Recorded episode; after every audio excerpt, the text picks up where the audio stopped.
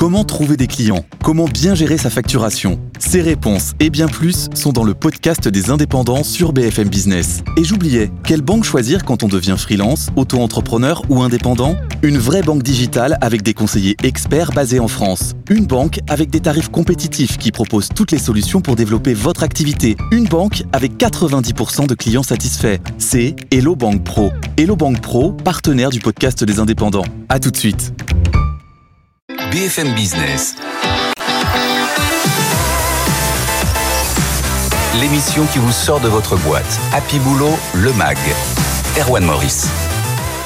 Et c'est votre rendez-vous hebdomadaire, comme tous les week-ends, Happy Boulot. Ravi de vous retrouver sur BFM Business. On essaie de vous rendre plus heureux au travail avec tous nos invités. Et aujourd'hui, donc, nous recevons le DRH France de Schneider Electric. Dominique Laurent, l'entreprise euh, spécialiste des solutions électriques, a pris l'engagement d'aider ses salariés à s'équiper euh, en borne de recharge pour leur voiture électrique chez eux. Il nous racontera ça. On verra comment les entreprises, plus globalement, peuvent aussi, à leur niveau, accompagner les nouvelles mobilités. Le sujet de la semaine que nous avons choisi d'aborder ensemble et qui suscite pas mal d'intérêt, c'est celui de la semaine à 4 jours avec Welcome to the Jungle qui a franchi le pas et face à notre invité Emmanuel Stanislas, dirigeant du cabinet de recrutement euh, Clémentine, qui lui y est plutôt défavorable, vous verrez, il va nous expliquer pourquoi. En fin d'émission, le labo RH, on va utiliser l'intelligence artificielle pour déclarer nos revenus sans erreur et sans oubli avec le fondateur de Climb GPT. Voilà le programme. Merci d'être avec nous, ça commence tout de suite. BFM Business, Happy Boulot, le MAG. L'entretien DRH. Et on commence donc avec notre DRH de la semaine. Bonjour Dominique Laurent. Bonjour. Merci d'être là, DRH de Schneider Electric. On va parler de l'accompagnement des salariés dans les nouvelles mobilités. Vous faites quelque chose d'intéressant euh, dans, dans votre groupe. Vous avez pris la décision d'aider les salariés à s'équiper en bande de recharge euh, électrique pour leurs véhicules chez eux. Oui, alors c'est une politique qui est, qui est, même presque un peu plus globale, qui est une politique qu'on appelle d'électrification de la flotte des véhicules euh, donc destinés aux collaborateurs. On a 2200 collaborateurs aujourd'hui qui sont équipés d'un véhicule, soit d'un véhicule de fonction, soit d'un véhicule de statut. Et il y a un engagement qui a été pris par le groupe sur un plan mondial dans le cadre d'une démarche qui s'appelle EV100 et qui aujourd'hui regroupe 127 entreprises dans le monde, dont trois entreprises françaises, dont Schneider Electric, qui vise effectivement à décarboner euh, les flottes de véhicules afin d'atteindre les objectifs euh, de neutralité carbone. Et donc l'objectif, c'est 50% de la flotte devra être décarbonée, c'est-à-dire devra être électrique à horizon de 2025 et 100% de la flotte à horizon de 2030. Donc c'est un gros effort, c'est une grosse accélération dans laquelle on s'est engagé. Vous, en tant que groupe spécialiste de l'électrification des solutions électriques, vous êtes de toutes les manières un peu dans l'obligation de montrer l'exemple, montrer que c'est possible, qu'on peut faire cette transition rapidement. C'est ça aussi l'idée derrière? L'idée, c'est cela, parce qu'en en fait, cette initiative mondiale, le V100, elle a été prise avec d'autres initiatives dans le cadre d'un programme qui est plus large, qu'on appelle le Climate Group, dans lequel il y avait un certain nombre d'initiatives. Nous, on s'est inscrit dans trois initiatives par rapport à ça, qui étaient initiatives autour de l'efficacité, de l'efficacité énergétique, hein, qui s'appelle EP euh, euh, EP100, mmh. une deuxième euh, initiative qui était autour de l'énergie renouvelable, ER100, puis il y en avait une troisième autour des véhicules, EV100. Et donc, effectivement, par rapport à ce qu'est la vocation de Schneider Electric, c'est-à-dire d'accompagner les entreprises dans la transition énergétique, il était fondamental qu'on s'inscrive dans cette logique-là, dans cette dynamique, parce que c'est aussi notre métier, et il fallait qu'on montre aussi, par l'exemple, que ça marche. C'est ça. Et vous financez donc euh, le, le, passage à ces flottes électriques, mmh. les bornes les bornes de recharge chez les collaborateurs, c'est-à-dire ceux qui sont déjà passés à l'électrique, qui ont un véhicule professionnels ou pas d'ailleurs ou uniquement voilà pour alors, ceux qui ont, alors pour l'instant c'est les personnes qui bénéficient d'un véhicule à un usage professionnel. Hum. donc là effectivement dans le cadre de ce processus d'électrification de cette démarche d'électrification de la flotte. Mais donc si pardon si on utilise sa voiture pour faire les, les, les trajets domicile travail c'est considéré comme un véhicule professionnel ou pas? Non alors non. si c'est pas un véhicule qui est mis à disposition par l'entreprise c'est un véhicule personnel. Alors il y aura des possibilités il y a des possibilités pour les collaborateurs de faire l'acquisition d'une borne mais c'est pas dans ce programme là dans ce programme là ce sont les 2200 collaborateurs qui, à échéance à peu près de 2 ans, 3 ans, qui renouvellent leur véhicule. Ils ont la possibilité, sont fortement incités à prendre un véhicule électrique, à s'équiper d'un véhicule électrique. Et dans ce cadre-là, s'ils le souhaitent, s'ils habitent soit un, un, un, pavillon, soit ils sont oui. dans un immeuble où il y a la possibilité d'équiper d'une borne, on va les aider à faire l'acquisition de cette borne et on va installer avec eux cette borne. On va trouver un installateur qui va installer cette borne pour eux. Qui paye euh, aujourd'hui l'électricité? Alors, quand c'est dans le cadre d'un usage professionnel, c'est bien sûr l'entreprise qui va payer. Donc en fait, le, le collaborateur, Donc, il, il vous envoie la facture non, ils sont équipés de deux badges. C'est très Ah oui simple. En fait, ce sont des, des bornes qui sont ce qu'on appelle des bornes supervisées dans le cadre de la solution qu'on appelle EV Link. Donc, deux badges. Quand je suis en usage professionnel, j'utilise un badge. Et donc, si je suis sur un espace public, ce badge-là va fonctionner. hein. Il est interopérable sur toutes les bornes qui existent aujourd'hui en France. Donc, le collaborateur va pouvoir utiliser ce badge-là. S'il est dans un usage privé, c'est-à-dire essentiellement le week-end, il va utiliser un autre badge. Et dans ce cas-là, l'énergie, l'électricité lui sera directement facturée. L'avantage de notre solution, c'est que quand la personne se recharge à son domicile, eh bien, il va être là encore dédommagé, que ce soit dans le cadre d'un usage professionnel. Dans le cadre d'un usage professionnel, il va être dédommagé d'électricité. Il va même avoir un petit boni euh, sur euh, le dédommagement de l'électricité. Pourquoi on va lui rembourser à 18 centimes du kilowattheure alors qu'il va plutôt acheter cette électricité à 14 centimes du kilowattheure pourquoi on fait ce petit plus C'est parce que il a dû probablement, dans certains cas, devoir changer d'abonnement. Donc ça, ça l'a amené à exposer un peu un surcoût. Et donc, on, on va essayer de le dédommager à travers ça. On le disait en tant que Schneider Electric, hein, vous êtes aussi des ambassadeurs de ces technologies. Euh, vous avez pris d'autres engagements sur les mobilités douces. On sait que beaucoup d'entreprises, grandes entreprises euh, spécifiquement, euh, mettent, développent des aides pour les salariés qui se, développent- qui se déplacent à, à vélo, par exemple, ou vélo électrique. Est-ce que vous aussi, vous avancez sur ces sujets Alors, on avait avancé avant même de démarrer l'électrification de la Mm. flotte. C'est-à-dire que dans le cadre de la, la loi d'orientation sur les mobilités douces, sur les mobilités durables, ce qu'on avait appelé la loi l'homme, on avait, avec les organisations syndicales, à l'unanimité, signé un accord d'entreprise qui mettait en place un certain nombre de dispositifs sur ces mobilités douces. Donc, c'était essentiellement pour accompagner l'usage du vélo, euh, mais pas que, euh, de mettre à disposition soit des budgets de réparation, soit des équipements, bref, d'inciter les collaborateurs De mettre tout en place de mettre tout en place. Voilà. Il y avait, il y avait une fenêtre qui a permis de le faire sur un plan légal. On s'est automatiquement saisi de cette fenêtre et assez rapidement, et on a négocié avec les partenaires sociaux qui sont assez sensibles dans notre entreprise Ouais. à ces sujets-là. L'incitation, ça fonctionne. Euh, Les aides, le fait d'avoir tous les services autour pour, bah oui, voilà, quand on crève, quand on a un problème de batterie, que l'entreprise aussi prenne en charge tout ça, ça fonctionne? Oui, ça fonctionne, mais c'est une transformation. C'est-à-dire que le, le sujet, par exemple, si on revient sur le sujet des véhicules, Mhm. c'est c'est un vrai changement euh, d'état d'esprit, parce qu'il faut passer effectivement de quelque chose qui était thermique, avec euh, finalement une autonomie qu'on fantasmait un petit peu. C'est-à-dire qu'on avait euh, l'impression que parce qu'on avait une voiture thermique, on allait pouvoir rouler 600 km, oui, mais la réalité faisait qu'on faisait très peu de grands trajets. Et avant d'électrifier notre flotte, on a fait un sondage en interne, une étude qui montrait que 90% des personnes qui utilisaient un véhicule de fonction, en fait, faisaient des parcours journaliers en moyenne de moins de 200 km. Mhm. Donc ça nous a permis de faire tomber un certain nombre de barrières, notamment celle de l'autonomie. On sait que c'est un énorme frein psychologique, une barrière psychologique. Donc là, il a fallu qu'on accompagne les collaborateurs à faire ce chemin-là. Vous accompagnez aussi vos clients dans ce sens. Où est-ce que vous en êtes sur la sensibilisation, le fait de voilà leur montrer que bah, l'électrique, ce que vous venez de dire, c'est très parlant. Oui, l'autonomie elle est moins forte, mais est-ce qu'on a vraiment besoin de Alors parfois oui, on a besoin de pouvoir faire un trajet de 800 km d'une traite, mais pas systématiquement. Est-ce que vous transmettez aussi ces messages au-delà de vos collaborateurs Non, mais bien évidemment, et c'est notre métier de le faire. Notre métier, c'est d'accompagner l'ensemble de nos clients, quels qu'ils soient, hein, que ce soit des partenaires installateurs, que ce soit ce qu'on appelle des end-users, c'est-à-dire des entreprises, euh, qu'elles soient publiques, entreprises privées, qui ont effectivement des défis à relever sur le plan de la transition énergétique. On les accompagne, on va les équiper éventuellement de bornes de, de recharge. Quand ils vont venir sur nos sites, l'ensemble de nos sites en France sont équipés de bornes de recharge, donc ils vont pouvoir eux-mêmes, s'ils ont fait le pas de passer à l'électrique, ils vont pouvoir eux-mêmes se recharger. On leur offrira bien évidemment euh, l'électricité dans ce cas-là. Ils vont pouvoir se recharger sur nos sites euh, au sein de Schneider Electric. Dans la flotte de, des véhicules euh, Schneider Electric, véhicules professionnels, il y aura plus de thermique dans combien de temps? 2000 en 2030, il n'y aura plus de thermique. 100% de notre parc sera un parc qui sera euh, entièrement euh, électrique. Aujourd'hui, on a lancé cette politique début 2022. On était à 9% de notre parc. Fin 2022, on était déjà à 20%. Donc, on est plutôt en avance sur notre trajectoire. Là où il y a encore un peu de correctif et de fin réglage à faire, c'est que les personnes optent quand même aujourd'hui assez majoritairement sur de l'hybride, alors que nous, on voudrait flécher vers du full électrique. On est en train de faire ce chemin-là en 2023, mais là, il y a encore de la conduite du changement à faire. Bon, pour conclure, euh, on, parle de ce dossier qui est, qui est passionnant, euh, qui est aussi très concernant euh, sur le, la transition environnementale dans, dans les mobilités, dans les, dans les transports, et comment les, voilà, une entreprise comme la vôtre, Schneider Electric, euh, encourage aussi ces, hum, cette transformation. C'est quoi la prochaine étape? Vous savez déjà euh, quel va être le, prochain élément que vous avez, que vous avez envie de porter? Bah, le, le, véhicule électrique, il s'inscrit dans une logique qui est ce qu'on appelle le nouveau paysage énergétique et électrique de la maison, du logement. Et ça, c'est probablement la prochaine frontière à aller chercher. C'est-à-dire mmh. que finalement, la borne de recharge, c'est un élément qui est plus concret du pilotage complet de la maison. Donc on aura sa borne, on aura le pilotage de son chauffage, le pilotage euh, de ses éclairages, euh, de ses volets roulants, bref, le pilotage complet de la maison. Tout centralisé. Tout centralisé avec de la production d'énergie, ce qu'on appelle décentralisée, par exemple du photovoltaïque, et qui permettra aux collaborateurs et à nos clients à distance d'avoir un contrôle complet de tout ce paysage énergétique. On y voit beaucoup plus clair. Merci pour ce témoignage. Merci. Dominique Laurent, DRH France de Schneider Electric.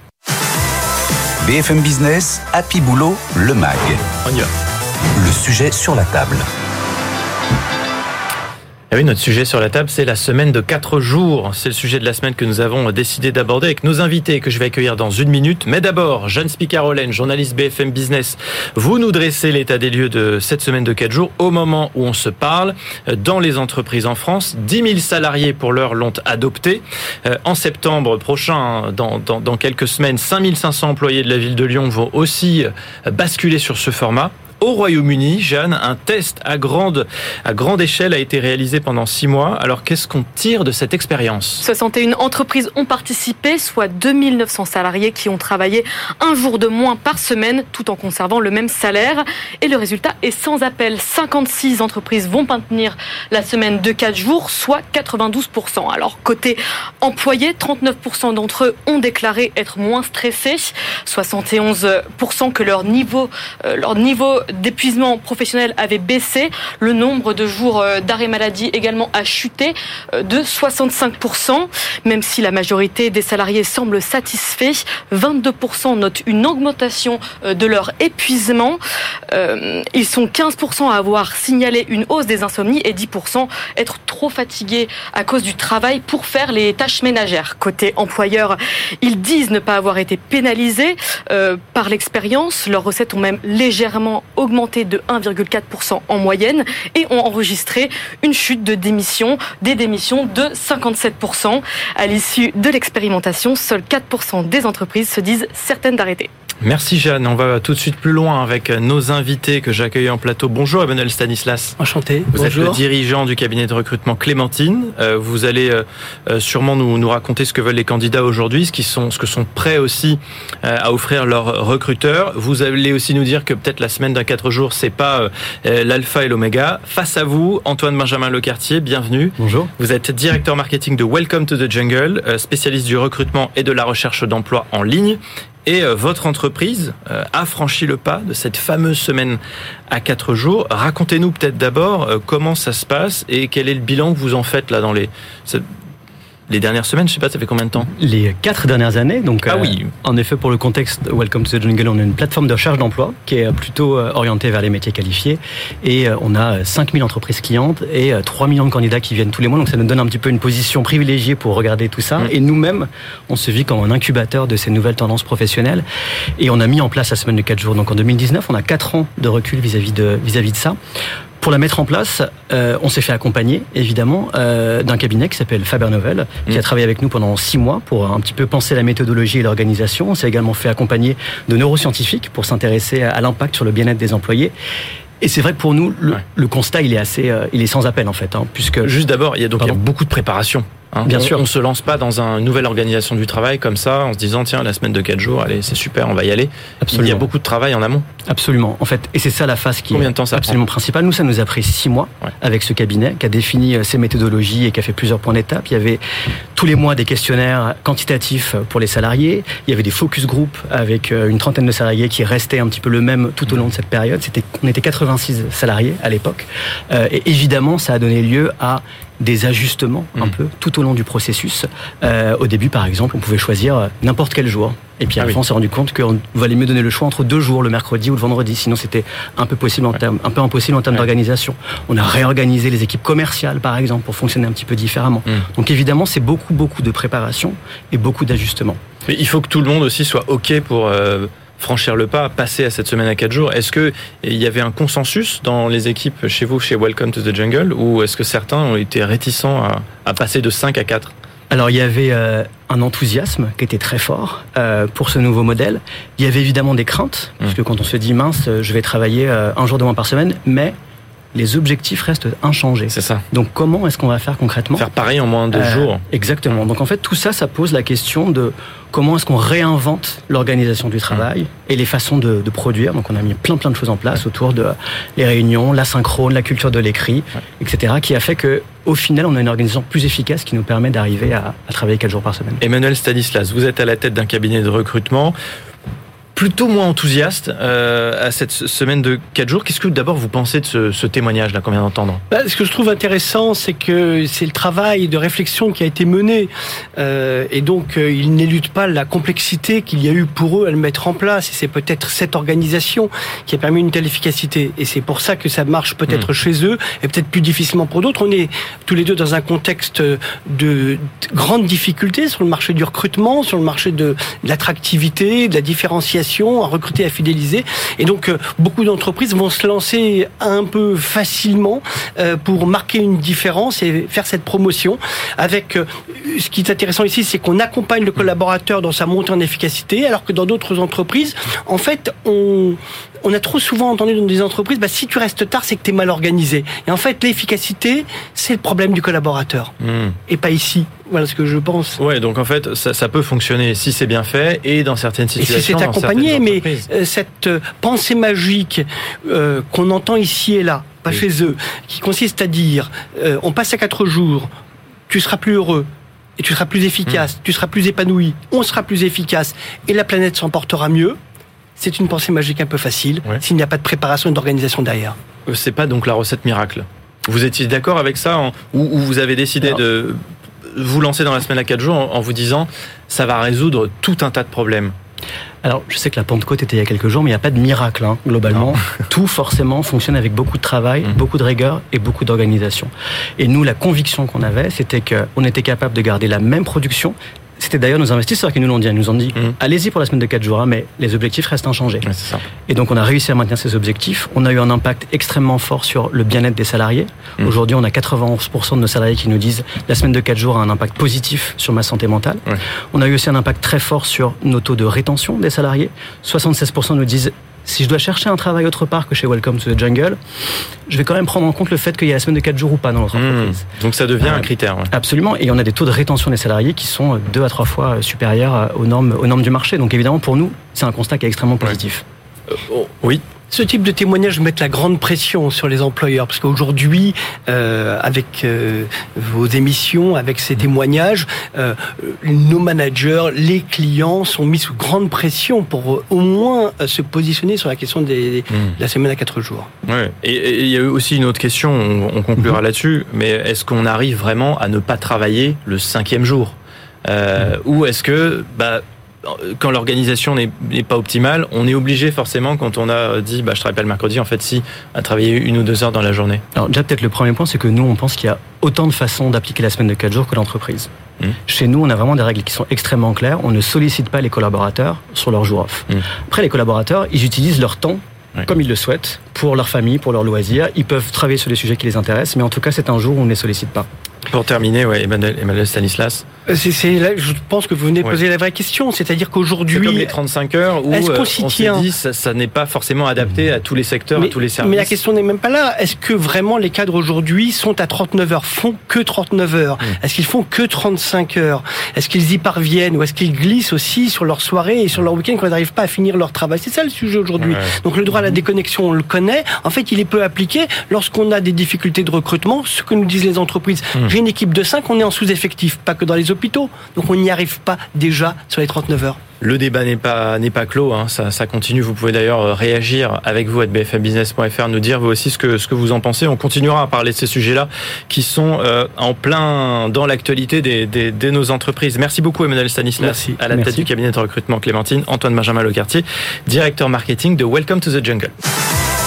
BFM Business, Happy Boulot, le MAG. Le Labo RH. Bah tiens, il y a un truc qui va pas. On n'a pas encore parlé d'intelligence artificielle dans cette émission. Ça va pas du tout. Bah, il nous reste 4 minutes justement. On va se concentrer là-dessus avec notre dernier invité. Bonjour Aldric Amier. Bonjour Erwan. Merci d'être là. Vous êtes le cofondateur de Climb, fintech spécialisé dans l'accompagnement des particuliers sur euh, leurs impôts et leurs investissements. J'ai bien résumé? C'est ça. C'est euh, une fintech qu'on a lancée il y a maintenant 7 ans qui permet aux particuliers de prendre les bonnes décisions sur tous les sujets complexes autour des finances personnelles. Mmh à savoir les deux plus, les plus, deux plus importants que vous avez cités. Ouais. Gestion de ses impôts et gestion de ses investissements. Et on en a besoin. Heureusement que vous êtes là. Vous lancez une nouvelle solution baptisée Climb GPT. Évidemment, il fallait qu'on vous invite. Tout ce qui est GPT aujourd'hui, euh, on regarde ça de très très près. Donc c'est une solution spécialement conçue pour répondre aux questions des contribuables sur leur déclaration de revenus. Et je pense qu'il y en a beaucoup parce que, ah, mine de rien, on, on, on dit qu'il y a un choc de simplification avec le numérique, avec tout ça. Mais en fait, euh, d'une année sur l'autre, il, il, va y avoir une nouvelle case qui va apparaître. Euh, on va pas forcément avoir vu l'abattement sur la page 3, etc. Donc ça tombe à pic parce qu'on arrive à la date limite là, des, déclarations d'impôts. Comment ça fonctionne? Alors la jeunesse du, projet, euh, donc nous on a euh, plusieurs services. Euh, le premier c'est permettre aux gens d'investir intelligemment leur argent. Mmh. Le deuxième de suivre leurs investissements tout au long de l'année. Et le troisième de justement déclarer ses revenus. Mmh. Sur la déclaration de revenus, en en parlant autour de nous à certains, certains amis, je me suis rendu compte que les gens allaient sur ChatGPT et poser des questions sur leur déclaration de revenus. Ah oui. Comment je déclare ma nounou euh, Comment euh, euh, à quelle niche fiscale ai-je le, droit? Donc sur le chat GPT, sur le chat GPT classique. Ouais, ça, Et le problème de, de ça, c'est que chat GPT est à jour de septembre 2021. Ah oui, donc c'est déjà périmé. Donc c'est périmé et les réponses peuvent être obsolètes également. Donc suite à ça, on a rassemblé toutes les équipes euh, fiscales, euh, les équipes techniques, les équipes mmh. produits. Et euh, on a passé plusieurs jours à lancer Climb GPT, qui est une IA spécialisée sur les impôts et sur les investissements. Et mmh. donc sur la déclaration de revenus, la manière dont ça fonctionne, c'est qu'on utilise l'IA d'OpenAI, sauf qu'on fait trois choses. Mmh. les réponses vont reposer sur trois piliers. Le premier, c'est que les informations sont à jour de la dernière loi fiscale de 2023. Ça, Première chose. Deuxième chose, euh, on a apporté un certain nombre de documents rédigés mmh. par nos avocats fiscalistes en interne, par nos experts fiscaux. Que vous avez intégrés à la solution Qu'on a intégré ensuite à la solution. Donc on a fait des, des apports de documents euh, pertinents pour permettre de répondre aux questions des utilisateurs. Ouais. Et troisième pilier, c'est toutes les questions des utilisateurs qu'on a eues depuis la création de Climb, mmh. donc des dizaines de milliers de questions, on les a aussi intégrées dans le moteur. Oui, parce que ça doit souvent être les mêmes qui reviennent finalement. C'est souvent les mêmes questions. Et, euh, et, du coup, avec ces trois piliers-là, on va sur Climb GPT, on pose sa question, et tout de suite, on a une réponse qui est à jour, hmm. qui est pertinente et qui est aussi actionnable parce qu'on va jusqu'à donner la case à remplir. Ah oui, c'est ça. Bah ça, c'est hyper pratique. Euh, c'est un service payant? C'est quand on est euh, client de Climb, on, on, en bénéficie? Comment ça, va, ça fonctionne? Alors ça, c'est un service qui est gratuit. Mmh. Mais je précise euh, que c'est de l'information fiscale et non pas du conseil. Oui. Parce que le conseil, c'est une activité qui est réglementée. Mmh. Et donc, vous allez avoir des informations pertinentes et à jour. Mais si vous voulez aller plus loin et savoir exactement, vous, Erwan, quelle case il faut remplir, mmh. eh bien là, c'est un service. Alors, il y a deux alternatives. Le, la première, c'est vous remplissez un questionnaire et là, on va vous dire les cases qu'il faut remplir selon votre situation. Ça, c'est gratuit. Et en revanche, si vous voulez avoir un expert qui va faire votre déclaration sur impôt.gouv avec un système de partage d'écran. Ça, c'est un service qui est payant pour les utilisateurs et gratuit pour les clients. On met du GPT, on met de l'intelligence artificielle aujourd'hui à, tout va. Euh, ça peut être utile, ça peut parfois, euh, voilà, être des, un peu artificiel. On peut, on peut s'en passer. Vous, où est-ce que vous mettez le curseur? Alors moi, ma philosophie sur, sur l'IA et sur la technologie de manière générale, c'est qu'il faut concilier le meilleur des deux mondes. Mmh. C'est-à-dire qu'il faut concilier l'IA et la technologie mmh. avec l'humain, avec un conseiller qui va faire ce que l'IA ne fait pas, à savoir qui va vulgariser, simplifier et vous aider à passer à l'action. Dernière question, je pense que les auditeurs qui nous écoutent, la plupart d'entre eux peut-être se la posent. Est-ce que ClaimGPT peut nous aider à payer moins d'impôts? Alors la réponse est, oui. Euh, le constat, c'est que les contribuables oublient beaucoup d'avantages fiscaux auxquels ils ont droit. Les plus importants, ça va être les employés à domicile, les dons, l'abattement de 10% ou le passage au frérel. Bref, c'est un sujet qui est très compliqué, les gens passent à côté de ses avantages. Hmm. Et avec Clem GPT, vous pouvez avoir par exemple les niches fiscales les plus oubliées par les Français.